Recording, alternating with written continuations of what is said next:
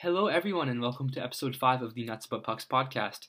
I'm your host, Ali Tanani, also known as at Hockey News IG on Instagram, and in today's episode, our guest is Eric Gopising of Talking Hockey.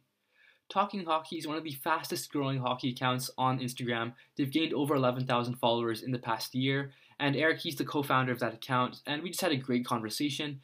We talked about a variety of topics from racism in hockey to the Penguins player testing positive for COVID recently to the play in bracket, breaking down those matchups, draft analysis. We each gave our top five prospects, and just a, a bunch of uh, really interesting stuff. It was a great interview, so let's get straight to the interview.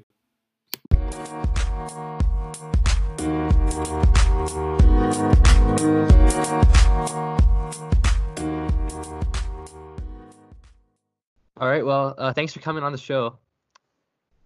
Yeah, no problem, man. Thanks for having me. Yeah, no worries. So, uh, some news today. A statement from the Pittsburgh Penguins. The Pittsburgh Penguins were advised today that a player tested positive for the COVID 19 virus. The player is not in Pittsburgh and has been in isolation at his home since first experiencing symptoms. He's recovered and feeling well. Those in close contact with the player leading up to his diagnosis have, have been notified. What are your thoughts on that? Yeah, I think it's interesting because this is clearly going to happen a lot more as we get closer and closer to the season and more players start coming into North America. They start getting into training camps.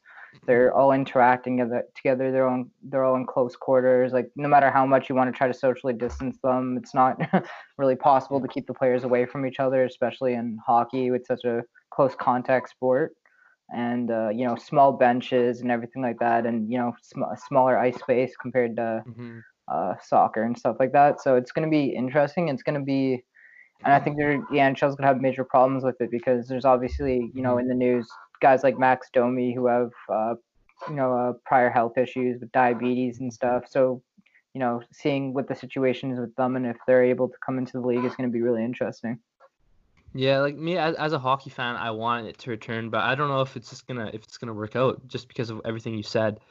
Um, yeah, like I, I don't know, it could end up either being really good or it could just like crash really bad and look bad on the league. But then the NBA is going ahead with it too, so it's not yeah. I think it's a little different with the NBA though, because at least most of their players are already in country, whereas yeah. a yeah. lot like you know almost half the NHL is from United States coming to Canada, Canada going to the United States, everyone from Europe, Russia, and everything coming in. So it's going to be you know you're bringing in people from all over the world basically into your countries and then hosting them in in hub cities so it's going to be uh mm.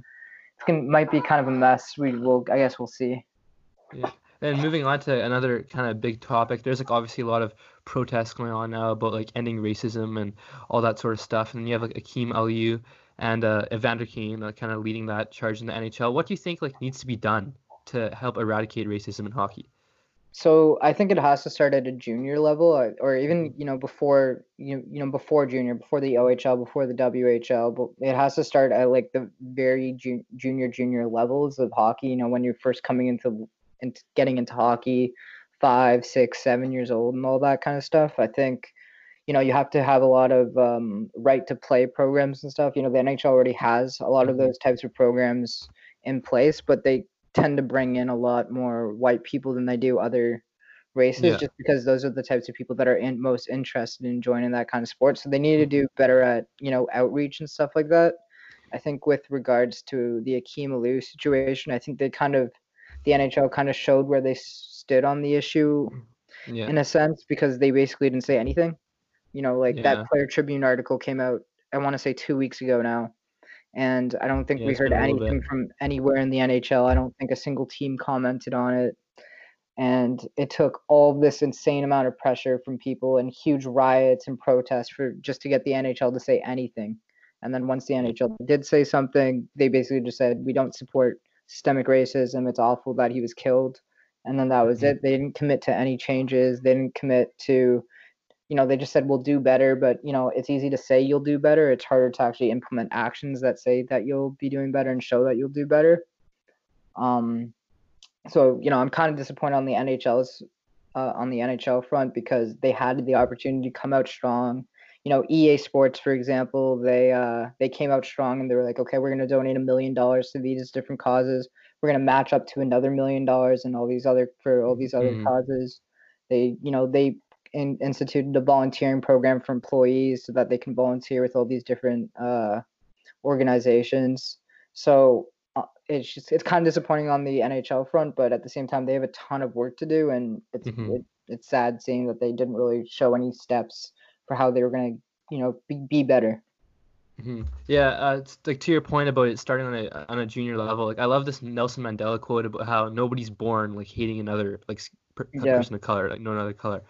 Uh, so I think yeah, they just need to teach like acceptance. They need to like pre or preach acceptance and preach that you know like everybody like can play hockey. Like hockey's for everyone. Yeah. I think like the I think like one key aspect of it is the sense of diversity when you're younger, when you're surrounded by other people that don't necessarily always look like you. I think you become more empathetic to their types of issues that they might be facing. Yeah. So you know, if you grow up in a very multicultural multicultural society, you're much less likely to have preconceived biases against other races and other groups of people. Whereas if you grow up with all people that look exactly like you, you're more likely to have those types of biases within you. So that's kind of part of the NHL's problem where it's these Mhm. kind of inner circles and you know they everyone that plays the game looks alike everyone that plays the game grew up the same way and faced the same kinds of challenges and they don't you know they don't have the view of outside of their kind of issues and i think we're seeing that now with all the nhl players that are coming out and spe- speaking about this. They're saying hey we never really i never really thought about it like this before i never thought about these issues before but it's time that we Yeah, noticed it. And i think oh, that's a pretty consistent theme with all the different NHL players that have released statements. And obviously, it's great that they're saying that now, but it's also sad that it took them all the way up until their mid 20s or even 30s in some cases to even realize that this was an issue. Yeah, I couldn't agree with you more. Uh, so now moving on to um, a different topic. So Pierre LeBrun today said that the NHL and the NHLPA put finishing touches on a formal agreement announced last week. So basically, what it is is both sides uh, agreed that it'll be best of seven in all playoff rounds, except for the play-in round. It'll be best of five, and the teams will be reseeded after each round. Like uh, I don't know if I get that. Do you understand what that is? Yeah, so from my understanding of it, like it's just it'll be reseeded each round based off of so once the qual so once the play-in round is done on all the teams that have qualified and made it in and then they'll and then who they face will be based off of who won in the uh the um the round robin I guess for the Yeah, top yeah, teams yeah. in each divisions. And then after and then next round it'll all change. So we won't have i don't think any team will have any idea as to who they're facing in the next round basically because it's just going to be kind of random in a sense that's what i Mhm. got from it but i'm not exactly sure i was kind of confused because i saw the same tweets that you did and i think i saw you Yeah. post post what what they said but i didn't really understand what they meant by reseeding and how they're specifically going to do it Yeah. Yeah. Before we talk about the the play-in round, I want to ask you a little bit about your like account. Like, how did uh, you start that? Like, what was the motivation behind that? Um, it was actually it's a funny story. I um, so I was just about to graduate university, so I was in my fourth year. It was like Yeah. February. You know, you're applying to all these different jobs and trying to figure out what you're gonna do for Yeah. the rest of your life, or at least for the next, you know, couple years. And uh, I realized I didn't really like any of the jobs that I was applying for. Yeah. And uh, I decided, okay, like what what do I really love? And I said I like marketing and I like hockey. I like so I like sports just in general, basically. Mhm, Yeah. So I was like, I want to try to get a job in sports. So I applied to all these different major sports outlets and sport media outlets in uh, in Toronto. I got an Yeah. interview with one of them, went in, uh, finished my first interview, and then never heard back from them. Yeah. Uh, and I thought like I had some really great ideas because I, I was sharing all my ideas about how I thought they could increase engagement um, Yeah. Yeah. and all, all these different ideas and how they could create more content and stuff like that. But I never heard back from them.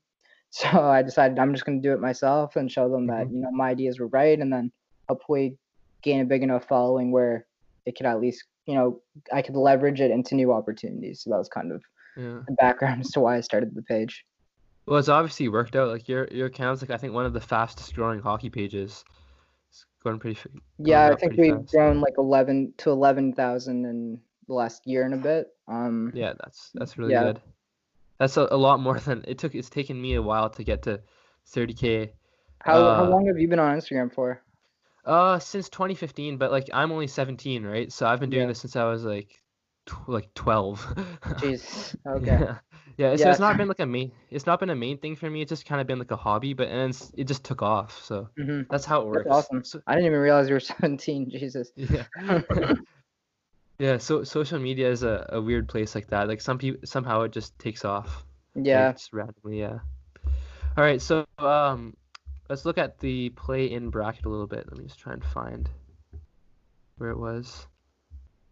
Uh, I don't know, but I know that the Canucks are playing uh, the Minnesota Wild. That's going to be an interesting one. Those are Yeah, two teams that have uh, overachieved yeah. a little bit this year.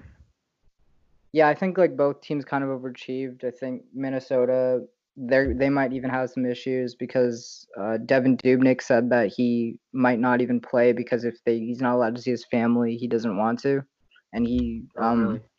yeah, because it's something about how his wife has had had health issues in the past year, so he doesn't want to put her more at risk, which is completely fair, obviously on his part. Um, so like they're losing their starting goaltender, and obviously Dubnyk hasn't been very good the past two years, but that's still you know their starting goalie that they've relied on for the last two years, um, or the last like four or five years he's, he's been with Minnesota.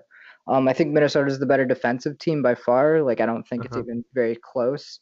There, you know, their top four: Jonas Brodin, Matt Dumba, Jared Spurgeon, Ryan Suter is you know among the best in the league uh, defensively, and very very solid offensively. Like Matt Dumba last season before he went down with injury was on pace for like almost 30 goals and almost point per game, and then this season. Uh, he kind of slowed down a little bit. Jared Spurgeon's one of the best defensemen in the NHL. Period. Yeah.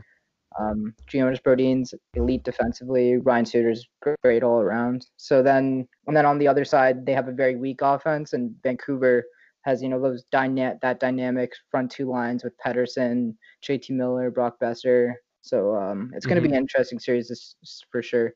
Um, Vancouver has a better goaltending with Markstrom. So uh, yeah. yeah. Like I, I saw someone make a point about how like the Leafs might be a bigger threat to win in this type of format because they're like a young team, so they can get off faster. And I think like Minnesota, they've gotten younger, but I think Vancouver is definitely like a more youthful team, so that could work to their advantage as well. Yeah, but I also the other way I was kind of looking at it was the older Yeah. teams like Minnesota might also have an advantage because they're all the older guys now that would have been worn down after a long season uh, Mm. might have a little bit more energy, might be healed up a little bit more That's true. and stuff like that. So I think it's gonna be I think it can go both ways where uh, the younger teams will have an advantage. They can get off to a faster start, but the older players, you know, they won't be held back by all the nagging injuries and stuff that they would have if they went right into the playoffs after the regular season. I'm looking at the stats right now, and Kevin Fiala has had like a terrific season, 54 points in 64 games. Yeah, Um, he he went off this year, um, especially towards like the latter half of the season. Um, I'm so glad I drafted him in fantasy because that really worked out for me. Um, yeah. yeah, uh, there the problem is he's not enough, in my opinion, to kind of take Mhm. on Minnesota. Uh, sorry, take on Vancouver. I think Yeah. P- Pettersson, you know, JT Miller, Brock Boeser, Bo Horvat, um, even Tyler Toffoli, you know, they have the forward depth to kind of overtake Minnesota. And Minnesota kind of sold at the deadline too, right? Like they got rid of Jason Zucker for futures. Mhm.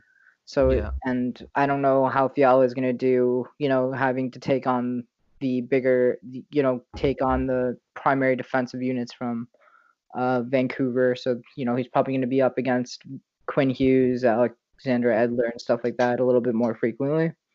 So it'll be interesting to see. Yeah. All right. So next matchup, let's look at the Predators and the Coyotes. That is uh, that's interesting one. Yeah, I think uh, both didn't have great years. Like Nashville was very, very bad this year outside of a Mhm. few key players. You know, Ryan Ellis was amazing. Roman Josi probably deserves the Norris this season. Um, and then, you know, Juuse Saros, their backup goaltender, performed much better than Pekka Rinne did. But then basically Yeah. their entire forward group kind of disappointed. Like Duchene didn't come out and do what, you know, have a great season by any means. Mhm. Filip Forsberg didn't have a great season. Ryan Johansen didn't They're have a very great season. inconsistent the whole season as Very, well. very inconsistent the entire season for sure. And I think, you know, Ryan Johansen and Filip Forsberg, they have the talent like we've seen in the past where they're capable of putting up 70 point seasons, and it's just very disappointing seeing the kind of production that they've been putting up over the last two years. Um, and then going up against Arizona, who also doesn't have much offensive uh, Yeah. talent. You know, they brought in Taylor Hall, who had probably the worst season of his career um, this Mhm. season. And then outside of that, you know, they have Clayton Keller, who's, you know, solid but not spectacular by any means. Phil Kessel, who's, you know, started to fall off and show his age a little bit. Derek Stepan, who, you know, a second line center at best. Yeah. So it's it's it's looking like it'll kind of be a little bit more of a boring series from a offense perspective. yeah. Um, but I think I think Arizona has a very good chance of winning the series just off their goaltending. I think and their depth. I think. yeah, their depth they have very good depth defensively too. So I think they can match up with Nashville that way. And then their offense, they don't really have one, but I think you know the, Yeah. they have elite goaltending. So it, it'll be a close series, I think for sure. But I Mhm. think I trust Kuemper and Raanta more than I do Pekka Rinne. Yeah, you know, an interesting player on the Coyotes, Clayton Keller. yeah, He had a, such a great rookie season, uh, 65 points, and then like the last two seasons, he just hasn't like performed to the potential that everyone thought uh he was gonna reach. So, like, you think like all hopes lost, or you think he's got like some? it's it's a very interesting story because like like, like you said like his best season was his rookie year and then ever Yeah. since then he's he's kind of like let down and i think part of it is just that he hasn't had a very good team around him to kind of develop he hasn't had anyone else to kind of support the load offensively yeah, um so you know that obviously affects his development somewhat but at the same time like arizona went and gave him a seven million dollar deal long term yeah, deal i think yeah. for seven years um so you know he has to perform up to that deal and i don't think you can make the excuse that oh i don't have anyone around me anymore you have taylor hall you have phil kessel there so you have guys that are good offensively and can shoot the puck and can make passes and make offensive plays. So he has to, you know, like if, if Arizona wants a chance of coming out of the series and making the playoffs, they have to hope that Keller kind of steps up because Nashville does have a very good top four defensive unit. So, you know, he's going to be put up against Josi and Ellis and Mattias Yeah. Ekholm all, all, uh, all series long. yeah. Speaking of Ekholm, he followed me on Instagram for 15 minutes and then unfollowed me. So, Mattias Ekholm, if you're listening to this, what's the what's the deal? Why'd you do that to That's me? hilarious. That's hilarious. yeah. Yeah. Uh, but uh, for the Coyotes, like chemistry is such a big thing in hockey. Uh, and like you got Kessel, it's his first year at the Coyotes. Like Taylor Hall's played half a year. So if like that Keller, like Kessel, um, who's the other guy, Hall, uh, combination, they start to get some chemistry like on the power play, and if they're playing on the same line, then that could be really dangerous. Like from a Yeah, yeah, I, I agree. Like Kessel, obviously, he, he's a very good passer. He's a very good playmaker, especially on the power play. You know, he was piling up the power play assists on uh his, the Pitts, Pittsburgh's unit. Um, he hasn't done too well in Arizona so far, No, obviously, but. Arizona doesn't have any offensive talent anywhere on their uh, on their top power play unit outside of Keller, basically, until Taylor Hall came in. Um, they're gonna have to hope that Taylor Hall kind of brings back his 2017, 2018 form uh, when he Yeah. won the Hart, uh, because that's kind of the only chance that they have of uh, going further. Okay, this next one I think is going to be one of the most entertaining play-in series is the Oilers and the Blackhawks. hmm Yeah. Yeah, I I agree because it's two teams that basically aren't very good defensively, and Yeah. uh, the Oilers don't have good goaltending, but the but the Blackhawks do have very good goaltending. But they have Yeah. the they're the worst defensive team in the NHL, or probably second worst behind Detroit, I guess. Um, so it will be interesting to see. Um, obviously, every you know, there's a lot of people in the media talking about Chicago potentially, uh, you know, stealing the series because of all their playoff experience and stuff like yeah, that. but- yeah, that's what I and I think they can steal the series, but I don't think it's going to because of be because of their playoff experience. I think it's going to be because the Oilers don't have great goaltending and you know their def- their um, their depth forwards, you know, their bottom two lines aren't exactly that great compared to Chicago. Um, but obviously they will be able to take advantage of Chicago's defense, right? Like Duncan Keith is going to have to get matched up against McDavid every single night, Yeah, basically, that's- and that's a nightmare scenario for him because is. he is nowhere near the Duncan Keith that was playing 30 minutes a night in 2015. He's Hundred Yeah. percent, yeah. Yeah, but I think if you look at the Blackhawks roster, just from a, a talent perspective, they have some of the most like talented rosters in the NHL. Like uh, guys like Nylander and Strome, they're not the best performers, but like you can't deny that they have like a talent and it could come together at any point. And then like Dominik Kubalik, I'm not sure if that's how you pronounce his name. He mm-hmm. actually follows me. Shout out Dominik Kubalik. Uh, but he's a great goal scorer. Uh, and then like even like a guy like actually Erik Gustafsson got traded, but yeah. Like they, yeah, I think they have a potential. because the Blackhawks sold off because they knew they weren't going to make the playoffs, and now they're in a play-in round with 50% odds or 47% odds or whatever it is to make the playoffs now. So yeah. they were very benef- They're a huge beneficiary of the new uh, playoff format for sure. Yeah. Yeah, I just think though, if I had to make a choice on who would win the series, like you could make an argument that McDavid and Draisaitl are the two best players in the game. Uh, mm-hmm. Like I'm not saying that's what that's what it is, but you can make an argument that they are. So I think like the when you have two players of that magnitude, like a Malkin Crosby kind of uh, modern age Malkin Crosby, it's gonna be hard to stop them. I think yeah. that the Oilers probably win. That's what I was thinking too. Like if you look at the who who's gonna match up with them in the series, like okay, Toews is probably gonna take McDavid. Like yeah. we'll go with that, sure. But Toews is gonna lose that matchup. Mm-hmm. Like Toews isn't the player he was in 2014, 2013, 2012 he like just like the rest of the Blackhawks roster, basically, he's kind of aged out of his prime now. Yeah. And McDavid's right in the middle of his, just absolutely killing it right now offensively. And uh, you know, McDavid's gonna come in that into that series completely healthy, ready to go. Um, and then and, and then who, who's gonna match up against Draisaitl, right? Like, yeah. You have are you gonna have Dylan Strome against Draisaitl? Because I don't like Dylan Strome's odds there. Um, yeah. And then their third line center, uh, whoever uh can't God third line center is escaping my head. K- Caggiula maybe or Caggiula? Uh, I don't. Is it straight Caggiula? I think it's. I think it's Kirby Dach. I think. Oh yeah, yeah, yeah. Okay, yeah. Yeah, I want to say Kirby Dach runs that third yeah. line. Um, and I think Kubalik's on his wing. So like they have a solid third yeah. line. Like, and I think that's where they can kind of create some differentiation between them and Edmonton. Their third and fourth lines are better than Edmonton's third and fourth lines. But yeah, their Edmonton's first two lines are definitely better than Chicago's uh, yeah. uh, first two lines. Yeah, I think that's gonna be uh, one that's gonna be really interesting to watch. That might even go to like a game five. Uh, okay, so next last one in the Western Conference, uh, the Flames and the Winnipeg Jets. Uh, those are two teams that have kind of underperformed this season, but they I think they're both dark horses. Yeah, um, like the Flames went from being one of the, like the best Western Conference team to one of like you know a middle of the pack Western Conference team basically yeah. in the span of a year. Um, everyone basically completely underperformed after last year or yeah. the year before having overperformed. They did deal with a lot of injuries, uh, especially on their blue line. A couple young guys that were out long term. Mm-hmm. Um, and then, but Rittich performed well this season. He played, I think, 48 games for them, and Talbot played 22. So Rittich yeah. is going to be the starter going into that playoff series after the, the Flames kind of screwed him last time and started Mike Smith over him. Yeah. Um. So you know, he's probably going to come in there really hoping to win that job over and prove them right and prove or prove prove them wrong, I should say. Mm-hmm. Uh, that that they should have started him in the last playoff series. Um. Gaudreau and Monahan and Lindholm all had very bad seasons.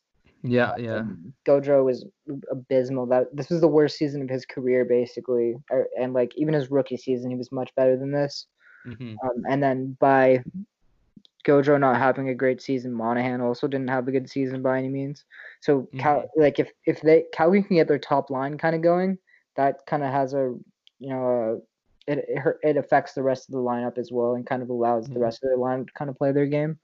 Um, the second line with Backlund and Tkachuk, I can see them matching up against uh, Scheifele, the Scheifele mm-hmm. Wheeler line. Um, if Wheeler ends up playing on the on the line with Scheifele instead of on the second line as center, uh, I'm not sure if Bryan Little is back. I think he is. So that's going to be a huge help for Winnipeg. Obviously, they lost him for basically the entire season. So losing yeah. your second line center obviously hurt them. Um, but obviously, the biggest loss with Winnipeg this season was losing Trouba and then losing on mm, top of that Byfuglien. Uh, Byfuglien. Yeah. Um, so that kind of just crushed their defensive core. So it's going to be interesting to see because Calgary has an elite defensive core: Giordano, T.J. Brodie, Rasmus Andersson, Valimaki, uh, hmm Noah Hanifin. Like they have real a really deep defense core, and Winnipeg doesn't at all. But Winnipeg Yeah. has very high end scoring talent that performed well this year. Ehlers, uh, Scheifele, Line A, Wheeler, um, and Calgary's top line didn't. So it's going to be a great series. I'm betting that uh, Calgary comes out on Mhm. top just because I think their defense is better and I think their uh, forward lines match up well against Winnipeg's. But I think it's also a very close series. I can go to five, especially if Buck can uh, win them a couple games after having a Vezina worthy season. Yeah, that that's exactly I was about to uh, raise the point of is uh, Connor Hellebuyck. I think it's like the X factor here because he's had like ar- he's argu- arguably the favorite for the Vezina, and if, if he can continue that play, uh, then they could very well uh, very well uh, come out as the victors in the series. Okay, so let's look at the Eastern Conference here. Um, okay, let's look at the Penguins and the Canadiens. Yeah, that's a really interesting series. I actually just Yeah. did analysis for them in our story. Um, just going over the potential lineups and what their strengths and weaknesses is. Um, obviously Pittsburgh's forward group is better. There's no question about it. Yeah. Pittsburgh runs four lines and rules four lines deep. They all have uh, four very solid lines. Their fourth line with uh, Tanev, Teddy Blueger, and Zach Aston-Reese is one of the best defensive lines in the NHL. Uh, best Mhm. shutdown lines in the NHL, I should say. Um, so I assume they're gonna get that line's gonna get matched up against the Danault, Tatar, uh, Brendan Gallagher line, who is Montreal's best line by far. And then you know uh, Pittsburgh's gonna try to get Crosby matchups against the third and fourth lines, or Mhm. hope that Malkin and Crosby can get matched up against their third and fourth lines. Uh, and that's going to be huge for them, I think. Uh, and I think it could be a differentiator between them and the Canadiens. I think the Canadiens and Montreal have very similar blue lines in terms Mhm. of talent level. Um, Shea Weber, Letang, very good NHL defenseman. Letang's better at this point in his career, in my opinion. Um, But then at the same time, Pittsburgh's playing Jack Johnson on their bottom pair, and I think Montreal's going to try to take advantage of that. I think they will try to get that Danault line up against Jack Johnson because the their Danault Gallagher Tatar line is one of the best possession lines in the NHL, the best at generating uh, Yeah. chances. And Jack Johnson's like a possession black hole. He just can't keep the puck, can't pass the puck out of his own zone, can't deny zone entry. He's just a complete mess, basically. So I think that's the way Montreal is going to try to take advantage of it. And then I guess uh, it's going to be a goaltending battle between Carey Price and one of Matt Murray or Tristan Jarry. I don't know who's going to start for them. Tristan Jarry obviously had a better season, but Yeah. Matt Murray has won them two cups, and I don't. I think there's going to be a little bit of a goalie controversy there if there is going to be one in in these play-in rounds. I think that's one that's gonna that's gonna be the biggest kind of goaltending battle going into the season or going into the Yeah. I mean, if I was if I was the coach of the Penguins, if I was uh, Mike Sullivan, I would definitely ride with the, ride the hot hand and go with Tristan Jarry because that's what they did in 2016, pretty much with Matt Murray and Fleury. They Mhm. just rode the hot hand, gave him a chance, and if you look at the statistics, there's not really a, a competition at all. So Yeah, like Tristan Jarry clearly had the better season this year. There's no question about it. But the way I'm looking at this also is it's Mhm. kind of like a new season, right? Like Yeah, they- yeah. Like by the time they step onto the ice for the play-in rounds, they wouldn't have played an NHL game for four months or Mhm. even longer, right? So it's it, you're you're basically just seeing who's gonna go, who's gonna be better going into the new season. So it's gonna be almost an even competition the way I see it, just because Yeah. Matt Murray was clearly better the previous three or four years, but Mhm. Clearly had the better season this year. yeah, and, and goalies are weird like that too. Like just you know, like the, there's so many variables to how goalies perform. They could just all of a sudden get hot, and that's how it works Yeah, with goalies. yeah, go yeah, especially like, that. That's why I don't like this whole idea of Price potentially stealing a series. It's like every almost any goalie can steal a series in a five game series because Yeah. they just whatever goalie gets hot, that's usually the team that ends up winning the series regardless.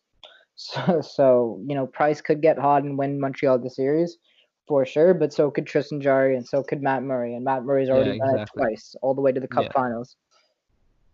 Yeah. Um, I don't know. what else- Oh, I would love to see Patrick Marleau get a cup. That would be awesome. Yeah, yeah. That's I think I, Pittsburgh loves bringing in the one old guy to come Yeah. come in who's close to retiring and win them a cup. They did it with Matt Cullen for like years, just continually bringing him in on the fourth line, just Yeah. basically just playing him on the penalty kill in like three or four even strength minutes, and then but they won him whatever two cups, I guess.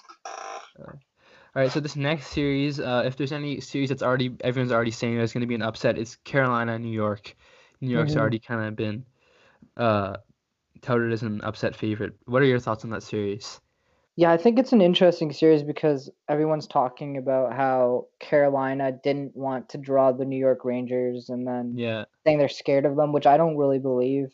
Yes, they Yeah. lost the se- the series rounds against them in the in the regular season. I think they were four or zero and four against the Rangers this year. Mhm. So I get that, but Yeah. Carolina's also we have to remember they are the better team, just a, objectively the better team. Mm-hmm. Rangers had a very good hot second half of the season, but it also relied a lot on Panarin having the best season of his career by far, and it relied on them getting some of the best goaltending in the NHL. So Uh-huh. even a little bit of regression there, and then Zibanejad was scoring a goal a game basically towards the latter half of the season. yeah, Um, so expect that to regress too. I think a lot of people aren't realizing how uh, how much luck kind of played into a factor in the Rangers Yeah. even being in that spot. They only had a 20% chance of even making the playoffs before before this. yeah. Now they're almost 50-50 with Carolina.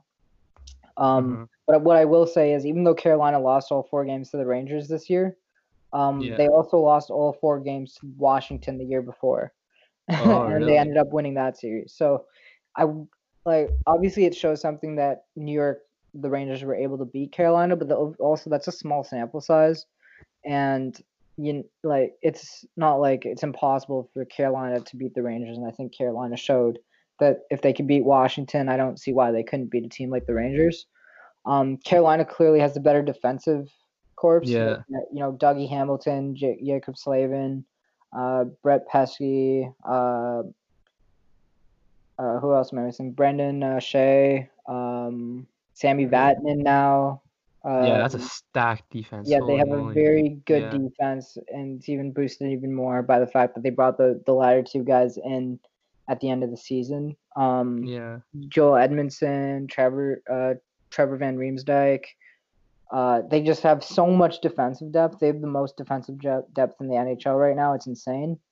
Um, and then they have a very good but not incredible forward corps. Like they have a very mhm. They have some really good pieces there. I like Svechnikov. I think he's going to be one of the best wingers in the NHL if he isn't already Uh-huh. top 20. Um, I like Sebastian Aho, obviously. Uh, Number one center, very good. And I think he's better than Zibanejad, or at least equivalent to Zibanejad. So, you know, I like their matchup potential there. I like that they brought in Vincent Trocheck. I think he matches up really well against Dylan Strome on the second line. Um, and then I like Ter- Teuvo uh, Teravainen, who's you know one of the best defensive wingers in the NHL.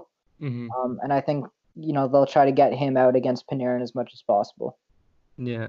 Wait, so if you're if you're uh, David Quinn, who are you gonna start in net for the series?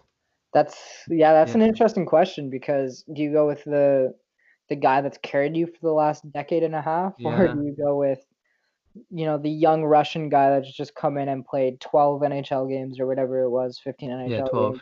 Yeah. Yeah, 12. There you go. So, so if I'm David Quinn, I'm putting in Shesterkin because I, regardless of what happens in this in this specific play-in round, I don't see the Rangers winning a cup this year. Yeah, me So- either. And because of that, I'm more inclined to give the young guy a chance to go prove himself. And if he, you know, if he screws up and they have to throw Lundqvist in, then they have him, right? They have him as that backup. hmm They can put him in. They have the steady hand that's played, God knows how many playoff playoff Yeah, rounds. Yeah.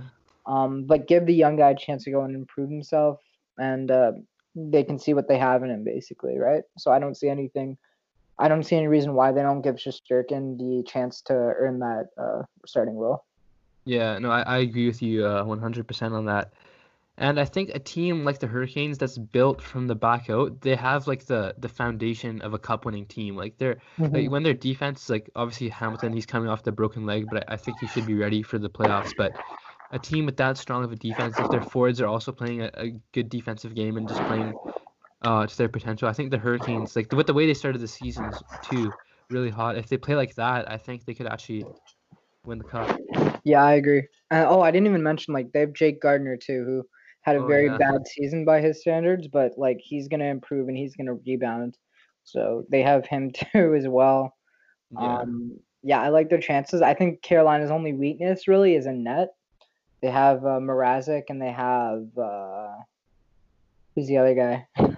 Uh, uh, I don't know. I'm drawing a I'm, blank bl- as I'm well. blank. Oh, Reimer, James Reimer, I think. Yeah. Um, Yeah. So they have those two in net. Um, I don't know who's gonna be starting. My thought, my like first instinct goes to Mrazek, but Mrazek isn't as good as Shesterkin is at this point. Yeah. So Well, they lose a goaltending battle potentially, which you know, goaltending can go a long way in a series. So we'll see. Yeah. Mrazek is like one of the most inconsistent goalies like ever. Like yeah, when he's good, he's really good, but when he's bad, it's bad. yeah. His his like month to month numbers are insane to like look at. It's Yeah. It's like one month he's like one of the best, and next month he's one of the worst, and it's just on and on. So what is he gonna be? I don't know. yeah. But if he's one, if he's on his game, Carolina wins the series for sure. Yeah. All right. So Islanders and Panthers. That's a that's an interesting one. Yeah. Um. The I- yeah. So the Islanders, obviously, you know, Barry Trotz just won a cup with Washington two years ago. Um, coached the Islanders, swept the Pen- Pens last season, but then lost to Carolina in the second round. Um, I think they have a very, it's a very similar team to, to the one that they had the previous year. Mhm. So I see them, you know, acting very the same, playing very same. They have basically the exact same system going in. Um, they're going to be relying on a lot on their goaltending uh, to get the job done and their elite defense. It's going to be a very shutdown game with, you know, they don't have many guys to score up front um, outside of Barzal and Anders Lee, basically. They don't have much offensive talent there. You know, Jordan Eberle isn't exactly the offensively dynamic player that he used to be by any means. Um, and then that's going to be up against, you know, Florida with Barkov and Huberdeau. I don't And like how and Hoffman and Dadonov. They have some elite scores there. I don't like how Florida got rid of Trocheck for a couple of Yeah. basically third line or fourth line players, in my opinion. Uh, so I think they got a little bit weaker there. Um, so it's going to be interesting, and then it's going to. I think it, a lot of it's going to depend on Bobrovsky and what he does. Right, he had an awful season, just a god awful season, and just after he got a ten million dollar deal, taking up a huge percentage of their cap. Uh, Mhm. But it, like he did in Columbus, he helped win Columbus that playoff series against Tampa. Yeah. so yeah. and, and that was after not having that great of a regular season. He didn't he wasn't as bad as he was this year, but he didn't have a great one. So Bobrovsky comes in playing at his best. Florida can definitely take the series because they have the offensive talent, and if they get good goaltending, they can get it done. I think Florida's biggest biggest weakness going into the series is their defense. hmm Um, you know, outside of basically Ekblad and Mackenzie Weegar, they don't have much defensive talent. Like Keith Yandle's great on the power play, but absolutely awful at even strength, especially defensively. hmm Um, Mike Matheson has been brutal since signing that eight year Yeah. or eight year four point five million dollar deal. Just a complete Mhm. mess. And then Anton Stralman, you know, his best years are far behind him. He he's Yeah. a solid player, but not great. And you know, I don't want to see him up against Barzal every single Yeah, night. So And he might not even play either because he's expressed some concerns about because he has I think Yeah. asthma. Yeah. yeah, I think I did see that too. Yeah, Yeah. so even if he doesn't play, then definitely some major issues. Um, Yeah. So and then the Islanders, obviously, best one of the best defensive teams in the NHL. You know, Ryan Pulock, Devon Toews, uh, Nick Leddy, who isn't who hasn't exactly been that great, but they have you know Ryan Pulock is ama- has been amazing this season. You know, Mhm. I think he, if you look at his numbers, he's been you know top ten guy basically this year. Um, I think he's overachieved a little bit. I will say Mhm. that, but he is an amazing talent nonetheless. So I'm giving this series to the Islanders because I think their defense will win out in the end. But I think Yeah. Florida can put put up a real fight with their you know more dynamic offensive talent and potentially Bobrovsky going off and uh, performing up to Yeah. old standards. Yeah, if I had to bet, I would go with the Islanders just because of the way they play, the, the structured game they play. It's been really effective. Like last year, got the I think to I don't know what round they got to last year. I yeah, they got to the second round against Second round, uh, yeah. against uh, Carolina. Yeah, and then this year they had like they went through like that period where they're just on absolute fire. Mhm. Uh, yeah, so if they play like that, then I don't think it's much of a series. Yeah. I think the Islanders' problem was that towards the latter half of the season, they were just not good by any means after having a really good first half of the season. Um, the I think they were among the best teams in the NHL for the first, you know, 20 to 30 games, and they kind of just fell off. So, which team are they? Are they that first half team or that second half team? I guess we'll have to see.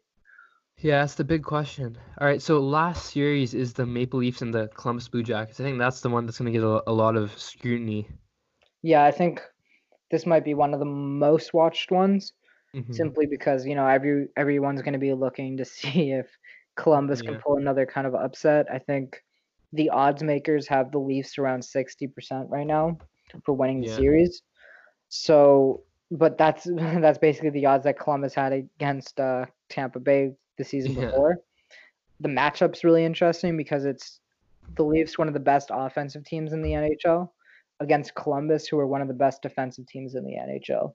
Uh, Mhm. Columbus doesn't have much offensive talent. They have Dubois, Werenski, uh, sorry, not uh, Werenski, uh, Cam Atkinson, and then Werenski from the blue line, who's very good offensively. But you know they don't have much. They don't have many offensive stars up there up front. Mhm.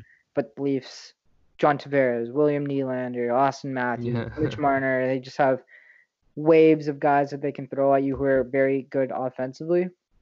Um, but Columbus was a shutdown team this year by all means. Mhm. They knew they didn't have the offensive talent to work with.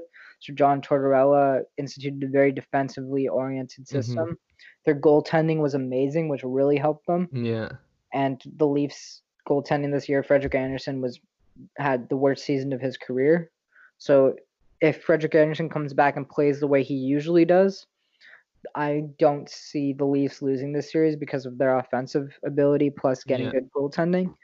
But if they get the the same goaltending that they got all regular season long, I can see Columbus stealing the series just because if Columbus can limit their chances a little bit, then get elite goaltending behind that, Mhm. I think they could steal the series.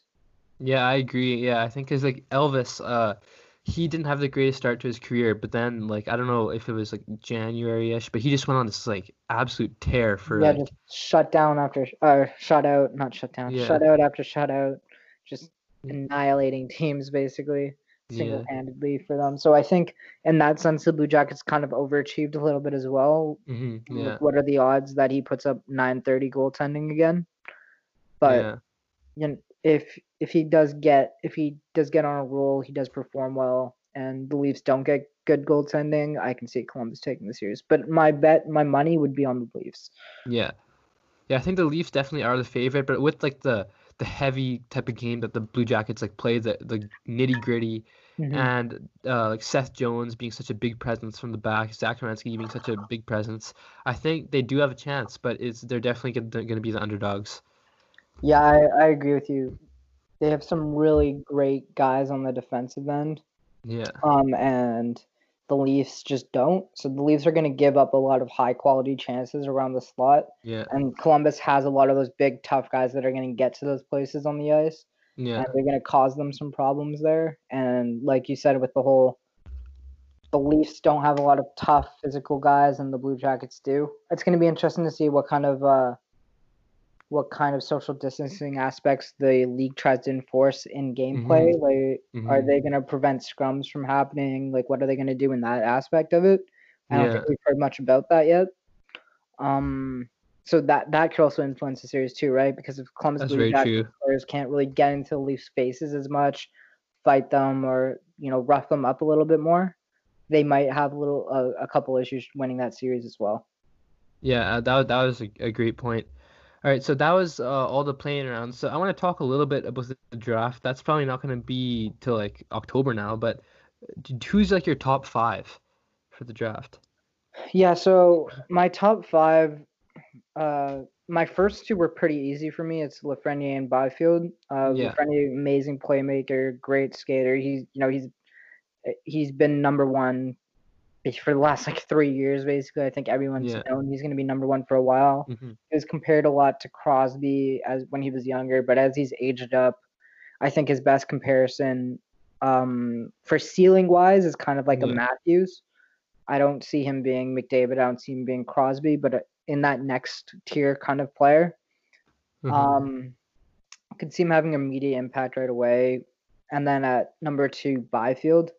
Um, I just love Byfield. I hate making comparisons between players because Mhm. it creates a lot of bias and it kind of hurts your perception of a player. But he reminds me a lot of like Malkin, is what I like to say. Mhm. I, is what I like to say. Just big guy, able to control the puck so well, enter the zone so easily, keeps control of the puck so well, de- can Yeah. deke players out. A great shot. He, he he's for sure my number two guy Yeah. there's a lot of criticisms of him because he doesn't seem to compete hard enough apparently um Yeah. and then apparently he doesn't do too well against uh better competition which i don't believe is true and i've looked into the numbers and shown that his production dips against better players but so does every player Yeah. that's just the Yeah, exactly. what happens when you play against better players you score less Yeah. against them than you do against uh, lower level players but um, he's for sure my number two number three Yeah. is where i get very kind of I my opinion changes literally all the time. Right now, I'm on Lucas Raymond. I think Mhm. a lot of people are talking about Tim Stützle being the for sure number three 3 Mhm. pick, or potentially even the number two guy. Yeah. But I really like Lucas Raymond. I think he's a really really smart player, and I think he I think he isn't as flashy as a guy like Tim Stützle because Stützle's more direct and uh, creates a lot more offensive plays, and his his skating is probably better than Raymond's is. Raymond Mhm. is a better playmaker. He has better IQ. He's a great shooter, obviously, one of the best in the Yeah. draft. Um, and I think his overall game is just more suited to having an immediate impact in the NHL. And then over the long term too, I think he can improve his skating and improve his, you know, dynamic skating ability. But the way he thinks the game is just, it, it just seems like he's far above almost anyone else in the draft in that sense. Mhm. So that's my number three. And then obviously um, number four is Tim Stützle. Mhm. So for me, he's like I already kind of described a little bit of his game, but he's a center too, which gives him a lot more value as Mhm. well. Like he has the potential to be an NHL center, so I think a lot of people are going to be looking at that and thinking he should be number three. Um, but I'm just going to base this off of talent, which is why I have him at number four. He's just Mhm. he's probably might be even the best skater in the draft. Actually, I'm not I'm not entirely sure there, but he doesn't make as sm- many smart plays as guys like Lucas Raymond and Alex Mhm. uh, Lafreniere do. So that's why I have him at number four. And then number five, I have it's kind of a tie between Jamie Drysdale and Marco Rossi. Mhm. I think Yeah. I think it's very hard to separate those two guys. It's just the best defenseman in, in the draft by far, in my opinion, in Jamie Yeah. Yeah. Drysdale. For sure. I think in I don't think he will, but I think he could step into the NHL next season and not have too many Yeah. issues just based off of the type of the game he plays. He doesn't rely solely on his physical attributes. He's just a really smart player. He's kind of more he's more he's more a simple player. He makes the, all the right passes. His skating is un- his skating is unbelievable. He's very good on Yeah, the yeah. edges. He he's kind of he's not uh, again hate comparing player comparing him to other players, but he's kind of like Quinn Hughes in that sense. He's Yeah, not as direct as like a Cale Makar is, but he's very good on his edges. He's very good defensively. He keeps a very tight gap. Um, but I think he he'll spend another year in the OHL. And then Marco Rossi, uh, a center for the Ottawa 67s, um, a little bit on the smaller side. Uh, and I think that's why he's going to drop in the draft. Uh, Mhm. Similar to, you know, Caulfield or DeBrincat or all these other guys that were kind of smaller. Mm. Uh, Sebastian Aho, just a bunch of guys that, like, I don't think he's going to drop to the second round by any means, like, like some of those other No, guys. no. But I can Yeah. see him falling to eight, to the eight range Mhm. just because of his size alone. But the the kid has everything, and yes, he dominates against you know the lower lineup people in the OHL, but he's also produces really well against the top um, top the line players. Again, very fast, great hands, and arguably one of the again one of the better best skaters in the draft simply because he needs to rely on his skating so much more just because of his size. He can't rely on his size to shield uh, shield the puck. He can't rely on his size to kind of get through Mhm. players and get to the net. He needs to rely on his shiftiness, his agility, his stick handling Yeah. a little bit more, and that's and those are the types of aspects that translate over to the NHL better than size does. So that's Uh-huh. why I like him at number five as well. Yeah, that's that's a great top five. Uh, for me, uh, uh, it's obviously Lafreniere and Byfield one and two. There's uh, they're tier one for sure. And then like three, four, and five, it's like switches like every day almost because Yeah. this is a really talented first round of the draft. There's a lot of great players. Uh, like going back to your like Lucas Raymond. Uh, I watched like the Ivan Hlinka tournament. I think it was last summer, maybe even two years ago.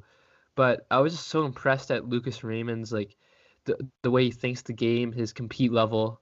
Um, yeah, he just made it quite like a big impact. So Mhm. I don't know. I don't know if he's my number three. I really do like Rossi. I like Cole Perfetti. I just love the way Cole Perfetti thinks the game. Yeah. He's got he's got a great feel yeah, for the I really like Cole Perfetti as well. My only thing about him is I think people are might be overrating him a bit because of his performances at um the World Juniors, yeah. where he obviously he completely tore it up there and was amazing. But I think using those you know those couple games to base the decision off of is kind of problematic. Mhm. Um, but obviously, I still think he's gonna he's a top ten talent in this draft, no question about it. And then there's Yeah. guys like like Anton Lundell, I think could Uh-huh. easily be a top five pick in this draft. And he's kind of a, a safe talent. bet too. And he's yeah, exactly. He's a Yeah. safe pick, right? If you're going for a safe guy that you know is going to be a great two-way player coming into the NHL and has all those tools basically already, Yeah. but Anton Lundell is a perfect guy to kind of step into your roster at 18 or 19 years old. And then, you know, there's Gunler who falls all over the place for people Yeah. draft. But he's a great goal scorer, and I think he, you know, give him one more year, and then he can probably step into the NHL. Yeah, I, I agree with you. All right, so I want to switch the topic a little bit. Uh, who do you think the best player in the NHL is? So, if we're talking about this season, I have to say Panarin. I think he was Uh-huh. the best player in the league this year, hands down, just based off of this year. Uh, he absolutely carried the Rangers, just dominated in every facet of the game. He was amazing. He was even really good defensively, considering he's one of the best offensive Yeah. wingers in the NHL.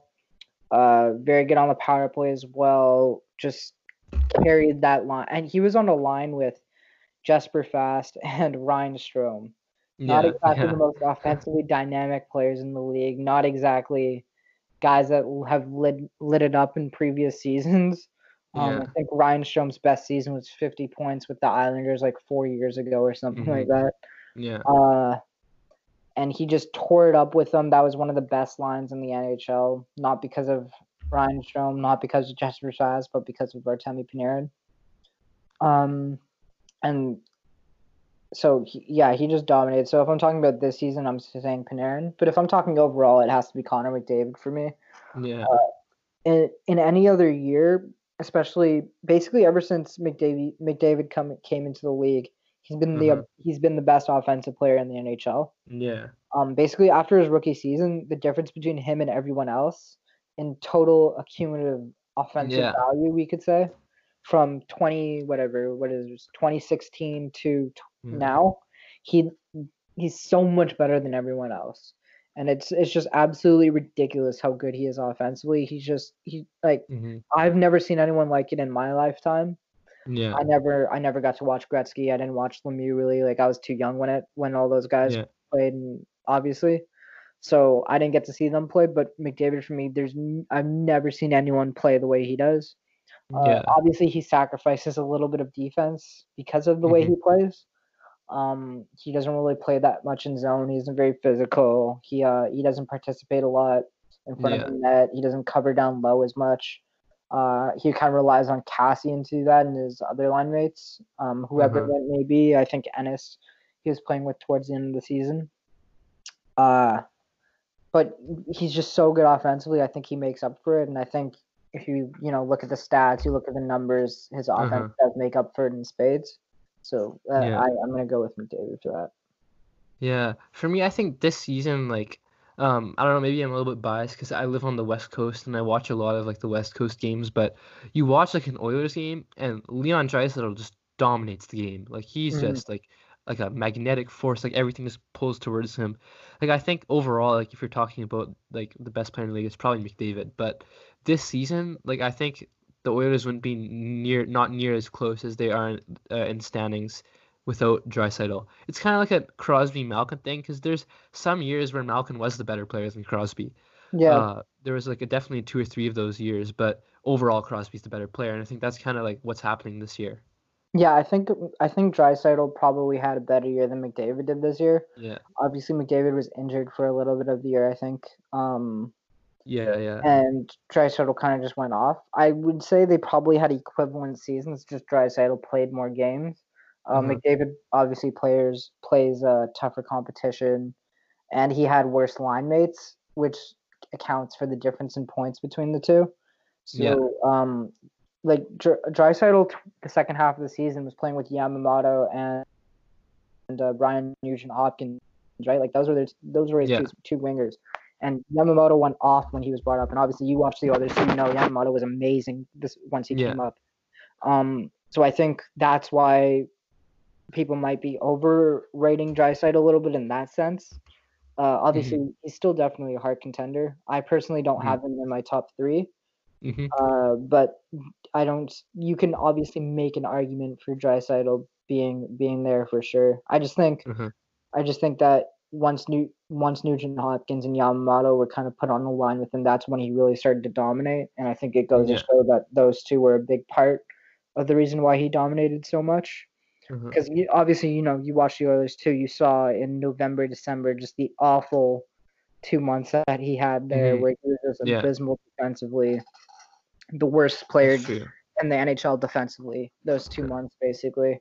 I don't know what happened there, whether if it was mindset, nagging injury. I don't know what the specific issue was, hmm but that that's the reason why he's in the top three for me. It's just because those two months kind of took him out of it. Yeah, yeah, and then on the East Coast, like like you said, Panarin, I think is the unquestioned like MVP of the East Coast. He just like really carried the Rangers, uh, from an offensive Yeah. standpoint. Yeah, No, I wanna. Yeah, Sorry, go go. ahead. No, you go ahead. Oh, I was just gonna say, and then obviously, you know, it's kind of my East Coast bias, but then I'll add to it and say, Elias Patter- Pettersson, I think, 100% Mhm. deserves heart votes this year.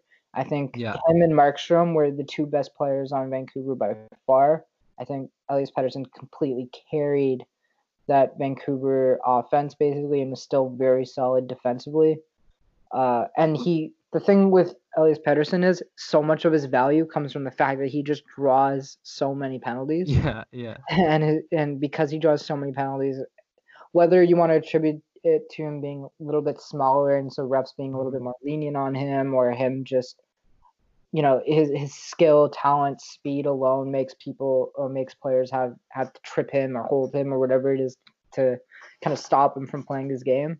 Uh, his Yeah. ability to just draw penalties, in my opinion, almost puts him ahead of Draisaitl in terms of overall talent, just because of that kind of impact, as well uh-huh. as having a very good defensive impact. yeah, yeah. And uh, I live in Vancouver, so I watch like a, a, quite a bit of Canucks games. So like Pettersson, just because he's such a, a talented player, whenever he's on the ice, like the the, def- the defense has to pay attention to him. Mhm. and by that like that happening it opens up so much space for like like a JT Miller or like a a Yeah, Boeser. and I think Yeah. adding JT Miller to his line too was such a great complementary fit because JT Yeah. Miller, you know, he's very good at face-offs. He's very good defensively. He's very good on the forecheck and the back check. So I think stylistically, he really fit well with Pettersson as well, and let Pettersson ele- um, ele- elevate, sorry, elevate his game uh, a lot more too. Alright. Um. Okay. A few more questions before uh, we wrap this up. Who do you think's gonna win the cup? Man, I I hate having to say this every year, but Yeah. every year I end up saying it, and I look at Tampa Yeah. and I go, "How are you not going to win the cup this year?" And then Yeah. every year I'm wrong because Tampa, where whatever happens. So, but I'm still going to stick to my gut. I'm going to say Tampa Bay. This is their year. They win the cup. yeah. They kill it in the play-in or not in the play-in round in the round robin, I guess. They come out on top there. They're ready. They're hungry. They you know they got swept in the first round last season, and they're gonna come back with a vengeance. They're gonna be more Mhm. prepared this time. They're gonna know, okay, I, I can't take this easy, and and you know they're gonna be ready, ready to go. So and I think just in general, Tampa Bay is the best team in the league. They don't have a weakness. Uh, you could argue their greatest weakness is their defense. Mhm. Uh, after Victor Hedman and Mikhail Sergachev, uh, it- it's not as as elite. But Kevin Shattenkirk had an amazing year. Ryan McDonagh had a down year for him in terms of his style, but you know he's gonna have three months, four months now to kind of rest up. Whatever maybe Yeah. he might have had, he he may have been a little bit beat up. He might have been a little bit tired, so he'll have a chance to kind of reset. So even their defense is still insanely elite, and that's what I would consider the biggest weakness for them. Yeah. The thing that I love about hockey is just like the parity. Like anything can happen at any time. Yeah, And I, I would say Tampa's my favorite too, but I also look at like I look at like the Avalanche and like the Bruins and the and even Vegas. They didn't have the greatest season, but I still think they're a threat. Or like the Capitals, Penguins, like anyone could win. Like that's yeah. Like I- I, I can see, I can see the Avs winning for sure. I can say, see, I can see St. Louis, you know, having a repeat season. Yeah. Binnington was amazing this year again. Ryan O'Reilly was great again. Vladimir Tarasenko is going to be back in in the in the team, and they performed really well even Mhm. without him. yeah. Getting back a 40 goal scorer into their lineup on top of everything else is really great. hmm Uh, they have guys like Robert Thomas in the bottom six of their lineup who, you know, like he's he's very he's a very very good player, very and he's still very young and he has time to improve. and He's going to come in fresh and ready. So I can see St. Louis taking it. I can see Pittsburgh coming in strong again. They had an, elite offen- offensive team, like we already talked about with uh, when we broke down their uh, playoff matchup. But I can see, yeah, I can see a couple teams taking it this year. The Bruins as well, obviously. They're always Yeah. threat. Yeah. Uh, okay, so two more things. One is, um, what are your thoughts on like a, a Wayne Gretzky award given out for the most assists in a season? Yeah, I saw you posted that. Yeah. Uh, I kind of I like that idea. I I'm all for adding new awards. I kind of want to add. I'm also for creating an Ovechkin award, like the OV or something like that, for Yeah. most power play goals. So I like that Yeah. idea. Well, I would love to have like a Gretzky award. I I'm like it's kind of unbelievable that they don't have an award for Gretzky, considering he's the best. Yeah. He's like almost unanimously the best player of all time. Yeah. Yeah, it's funny because when I when I posted that, like some people were like, "Oh, like it should be for only primary assists," and then some people said, "Oh, it should be only for secondary assists," and then someone said it should be for shot assists. Yeah, So, I, like- don't, I don't like the idea of secondary assists because No. secondary assists is a dumb way to evaluate players, in my opinion. They're Yeah. extremely random. Uh, primary assists would be interesting. Uh, power play assists would be interesting. Yeah. Um, you can kind of take it any way you want. It'd be kind of fun, but I don't see the NHL doing that because they don't like to change things up really. Yeah. So I, I don't know if you uh, saw this, but uh, it was a tweet I posted. So Ducks GM Bob Murray said he tried to stay out of the dressing room this season to allow Dallas Eakins to coach, but now he feels that was a mistake. Some of the kids were allowed to get away with murder this year, and that's over. Accountability in this group is going to change. And reminder that Dallas Eakins is still the coach, and he's saying that. So what are your thoughts on that? Whoa, he came out and said that. Yeah. Jesus, that's a not a good indictment of your coach right there. Yeah. I don't know what the hell. The thing, Bob Murray said that, right? Yeah. Yeah. The thing is, Bob Murray's done an awful job as GM over the last couple of years, so I don't think Mhm. he can talk about Yeah. whatever Dallas Eakins is doing. I don't think Dallas Eakins is an amazing coach by any means. Um, but Bob Murray's made a complete mess of the team over the, basically ever since the expansion draft, losing uh, Shea Theodore in the Yeah. in that draft, and then uh, Brandon Montour going to Buffalo. Um, Yeah. basically, the entire team falling off. Um, signing all these aging veterans to big long term deals Yeah. uh, yeah, I don't think. He, I mean that that if he doesn't believe in his coach, then and his coach's ability to keep everyone on the straight and narrow, kind of, then why does he have a coach? Why does he have that coach at all? So yeah. uh, I think that's you know, a worse indictment of Bob Murray than it is on his coach. Yeah. All right. Well, I thought that was a, a terrific podcast. Thank you for uh, coming on. Yeah, no problem, buddy. It was like thanks Yeah. for having me.